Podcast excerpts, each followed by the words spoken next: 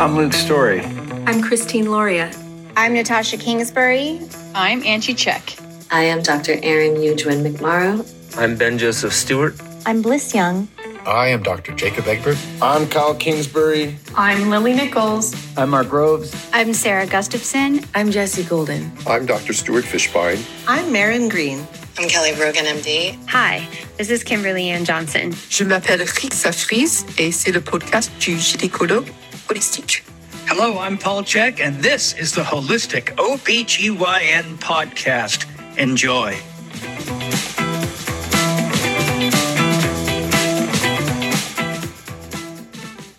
Valerie, welcome back to the Holistic OBGYN podcast. Thank you. It's so good to be back. If you guys aren't familiar with Valerie, go to episode 37. That's way back. Valerie is one of the OGs on the podcast. And uh, Valerie, you and I got to be good friends through, I think, the birth community, indie birth, and yes. uh, we've been kind of inseparable ever since. You can't shake me.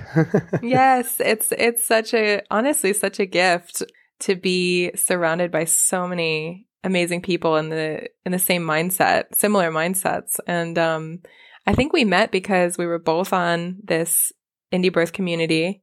Someone had posted um, again like about is it bad that I I don't want to go to the doctor or I don't feel like I need to go to the doctor. We both had a very similar response and we were like well, as someone who's gone to medical school, I personally don't go to the doctor, and you don't need to. I know it's um, funny. It's funny. Yeah, yeah. So, so that's you know, and then ever since, it's just been such a great journey. We both worked with um, Freedom Works to develop PMAs, and yep. it's been yeah, really a blessing. Yeah, absolutely, absolutely, it has. Well, Valerie, you, you've got a range of skills, even though you're considerably younger than many people out there doing a lot of great healing work. Um, that's not a knock on you. It's it's me it's me emphasizing just how impressed I've been with the intensity that you've put towards your studies, but then the softness that you provide your healing to other people, both through the lens of Chinese medicine and German New Medicine. And so, um, maybe briefly tell people tell people a little bit about your background. How did you get into these two these two specialties? Hmm, well, thank you for that. Um, yeah, I have always been the younger one in general. I graduated high school when I was 16 and I started college very early. Um, and I've always been very studious.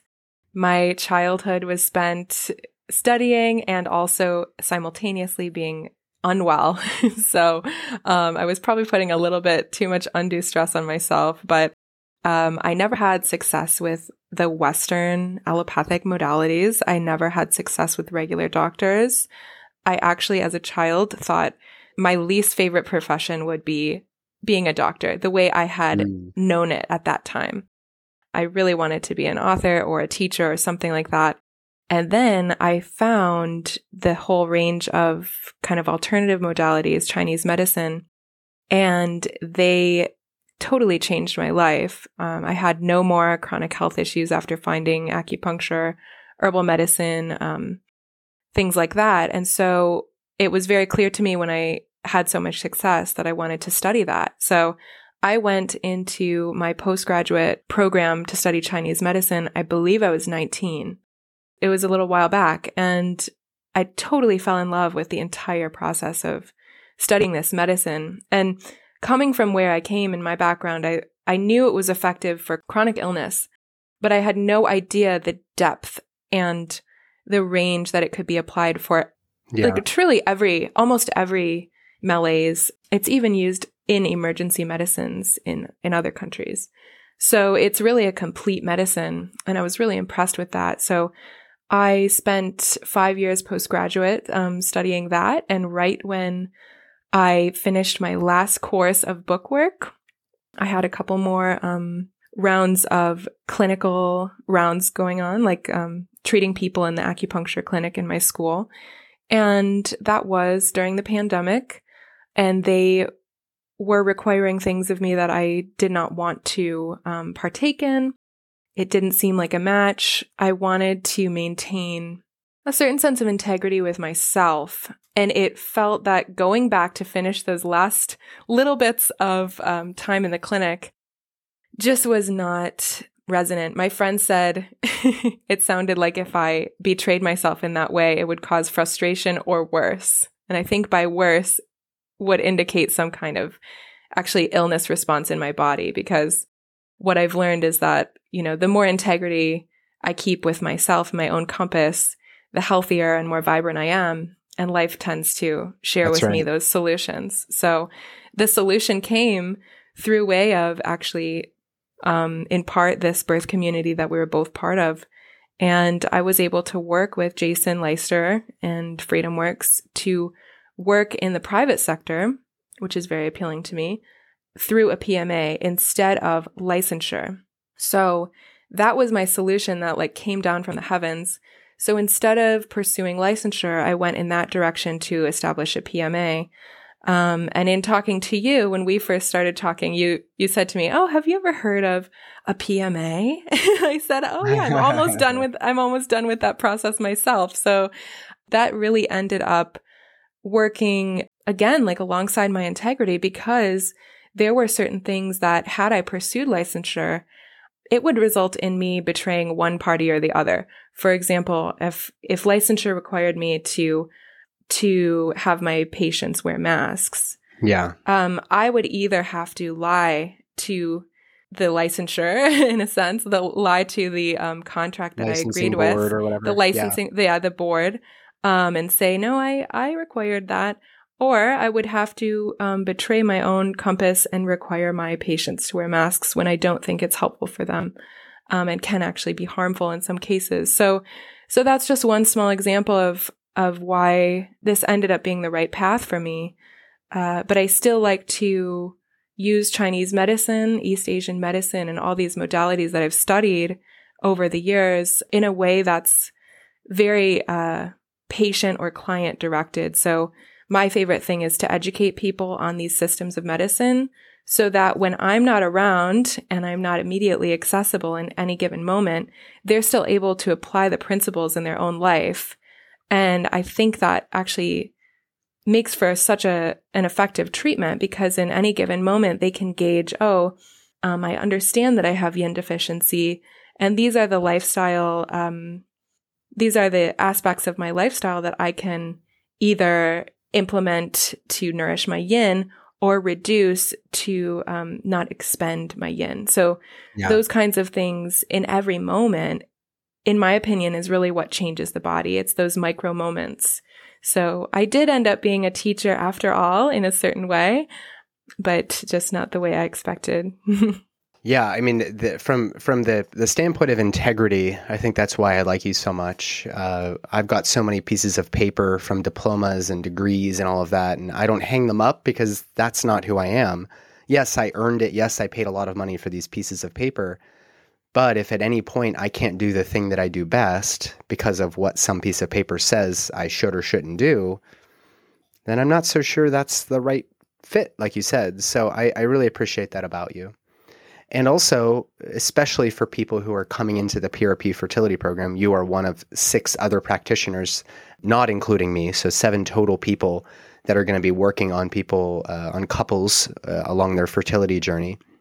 When people come into the program, their, their goal is not necessarily just to get pregnant like tomorrow, it's to learn the tools to adapt your lifestyle in order to optimize your chances of getting pregnant naturally or optimize the chances of a successful IVF or IUI if that's the path that a couple ultimately decides to take for whatever reason. And there's a lot of good reasons to do that. But to be able to take tools away from the meetings with the various practitioners, that's it's like it's like teaching a man to fish as opposed to to what's the phrase? Absolutely, teach a man to fish, and Yeah. they'll never like go a day in their life or that they're hungry. But if you if you just give them the fish and don't teach them how to fish, then those fish will run out, right? Yeah, right, Yeah, right. I don't know the phrase. but exactly, Yeah, exactly. absolutely.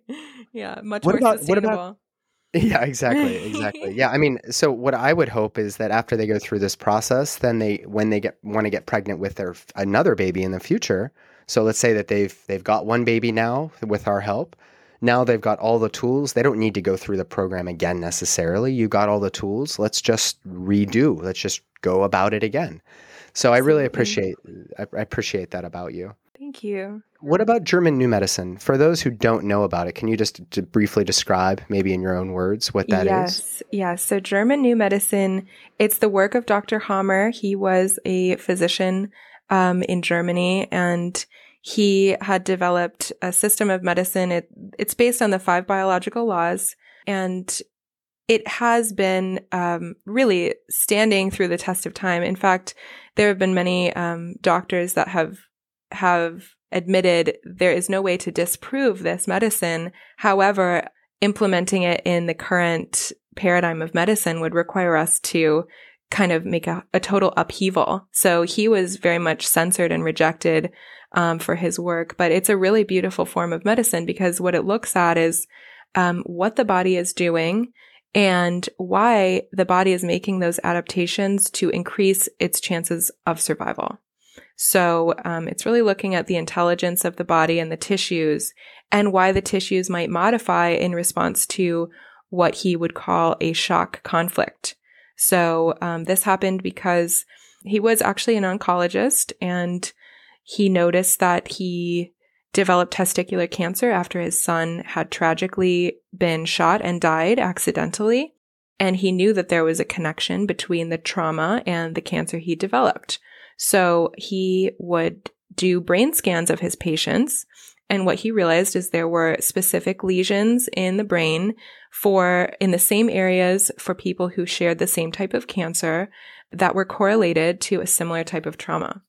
So, um, what that means for us in terms of fertility, we can look at adaptations. Of course, it's not always cancer that we're looking at. We're looking at intelligent adaptations of the body in terms of why um, an ovary might develop more follicles or why a uterus might develop fibroids. And we're looking at it's really sort of poetry of the body, why it might be making these adaptations in a way that it deems helpful in its own way. Yeah. So it's it's really quite an empowering medicine. It can be layered with other medicines and modalities. It allows us a different kind of body literacy because we're not looking at something that's just random, erroneous, um, broken. We're looking at something that once we get to the root of why the adaptations being made, you can really begin to trust your body in a new way rather than feel that you're in a battlefield with your own body. Um, so I think that can be really helpful in the fertility journey because there is so much, there can be so much stress and there can be that feeling of, I can't trust my body. Why is my body failing me? So when we get to the root of something and realize your body is not failing you, it's trying to survive. It's trying to modify yeah. and help you. That can be really kind of a relief for people.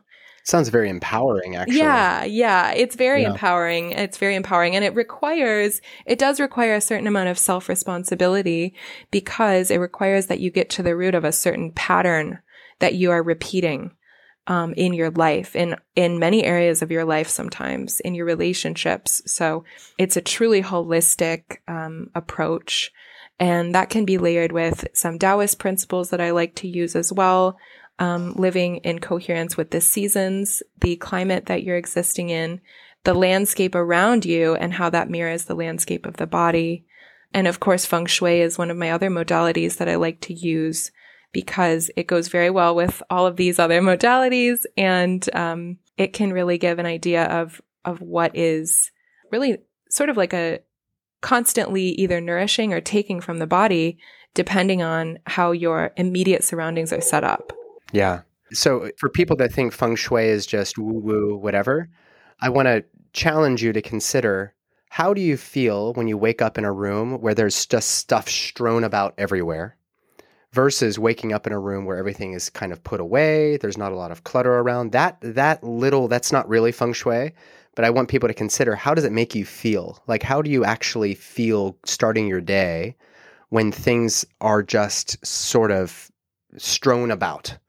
versus intentionally set in such a way where you feel I, I like how this feels here i like how this feels here i know that in my office space for example if there's too much clutter i get anxious i just my heart rate is kind of going up and i just don't feel my best can you maybe cl- elaborate a little bit further on some of the feng shui principles Absolutely. So, yeah, it affects um, our subconscious, with which can really direct some of our hormone cascades. So, one small example um, that really makes a difference in terms of feng shui is is this idea of what you see right before bed and what you see right upon waking up, and usually that's when the brain is in a theta state, so it's very absorbent. So when people are seeing something that reminds them of disharmony, the body will send out hormonal cascades that will respond to that. So um, if you're constantly seeing a mess upon waking or upon sleeping, you may have a hard time getting out of a sympathetic dominant state with your yeah. nervous system. Your nervous system will wake up and think, okay, I have to brace myself for another day. There's all these things that I have to do. Um, and it may never give your subconscious mind and therefore the rest of your body a feeling of safety to be able to um, really be in harmony and conceiving. So, uh, the the type of feng shui that I like to practice is classical flying star feng shui. Um, so that is a very old form of feng shui, but it looks at the balance of elements in the home and on the land to make sure that things are really supporting you rather than vice versa. And there's actually some interesting studies from Germany, once again, in terms of geopathic stress zones, which can be running under where one sleeps. And Dr. Veronica Carstens, which is the wife of the former German president, Karl Carstens, um, she published a study that documented the spontaneous healing of 700 terminal cancer patients. So they were all deemed terminal. They all spontaneously healed once they relocated their beds away from areas of geopathic stress. So once again, this is not just a woo woo thing, but it's something that has been taken seriously for a long time. And um, even Chinese Emperor Yu in 2200 BC, he required that the land be inspected and approved by a dowsing expert before anyone could build a home or a business on that land. It's definitely there's something yeah critical about that because if you think about it, we spend 80% of our time indoors usually. So we want that time to be supporting us, not draining us, and also congruent with our desires. Yeah. I, I think you know this, but I um, have studied biogeometry through yes. Doria and Ibrahim Karim, and I just completed their advanced training. And a big part of, of the foundations of biogeometry are that there are certain spots in the world that are going to add to your energy, and there are certain locations that are going to draw from your energy. And we're talking life force energy. Yes through some very, very basic strategies, you can mitigate geopathic stress. And one of the strategies, actually, which is included in the PRP fertility program, is wearing um, a biogeometry pendant day and night, and you clear it once per day. But it has all of the signatures that are in a line uh, that are um, attuned to the various organ systems, the nervous system, etc. And it's a very, very simple technology. But uh, when you hear Ibrahim and, and Doria, his daughter, when you hear them speak about biogeometry and geopathic stress, they bring in Eastern medicine frequently. They're like, this is not, this is very, very, uh, very much in alignment with feng shui and some of these even more ancient uh, practices. So you can call it woo woo, you can call it whatever, but it, it predates modern medicine, so to speak, by thousands of years. Not hundreds of years, not a couple decades, but thousands of years. And so it's it's no surprise to me that as these technologies are sort of emerging, as we've sorted sort of started becoming maybe more disillusioned with the the strictly Western medical approach to human health, that some of these technologies are actually going to be getting more and more traction because they actually work. Like they're it's it's not like taking an aspirin and your head headache goes away. It's not that not that dramatic, so people don't believe it But a lot of these things, like Carstens' work, these these have been demonstrated for for quite some time now. So, man, you've you've Absolutely. got uh, a whole toolbox of of tricks up your sleeve. yes, a very very fun toolbox, and and it's usually very fun for people because they are really able to make connections as they implement these tools and. And usually you really can feel the connection right away. It does take time sometimes for the effects to be full, but some people it's pretty instant. So yeah. um, it's really satisfying and and yeah, East Asian medicine that that is not new to fertility either. It is it's been used for thousands of years and even modern studies. There's a study at University of Adelaide, which I believe is in Australia, but Yeah. they compared women who were getting the support of Chinese herbal formulas versus women who were ex- uh, going the conventional route for fertility treatments. And um, the women who had the Chinese herbal formulas were three to five times more likely um, to have success with pregnancy. They noted that it was two times more effective than IVF um, in terms Wow. of yeah. So that's a really big deal. That and and one thing to note about this study, they are studying women who are getting Chinese herbal formulas based on their symptom symptom differentiation. So uh, that is what makes Chinese medicine so effective because it's not one size fits all. It's not one formula for any woman who's experiencing fertility struggles. The formulas are really tailored to each woman and her imbalances. Uh, and it's also very effective for men who have infertility as well. So Yeah. Yeah. definitely very powerful, powerful stuff. Well, Valerie, thank you. Um, for those of you who are considering signing up for the PRP fertility program, Valerie, again, is one of six other practitioners in, in addition to myself that you're going to be meeting with. Um, we are trying to cover all of the uh, layers of fertility from physical to mental to emotional and spiritual. And um, Valerie, you're kind of touch on all of them kind of nicely. If you want to learn more about Valerie, where can they go, Valerie? My website is silver dash or hyphen maple.org. And you can email me at valerie at silver dash maple.org. And that is where you will find an intake form as well if we choose to work together. So I'm really excited about this PRP program. I had an amazing feeling about it from the very beginning. And it sounds like just what the world needs right now. So thank you, Nathan, for putting it together. My pleasure. My pleasure. It's great to have you. Guys, if, if you're if you're sold now, if you want to go and sign up, just go to belovedholistics.com. You'll see the fertility page there, front and center. And uh, you know, jump on board. You'll get a box of goodies, and you'll be meeting with myself and six other incredible practitioners. And um, we're going to hit all of the recesses of your physical, mental, emotional, and spiritual well being to make sure that you either conceive naturally or that you have a greater chance of successful IVF or IUI. Thank you, Valerie. Thank you, Nathan. It was a pleasure.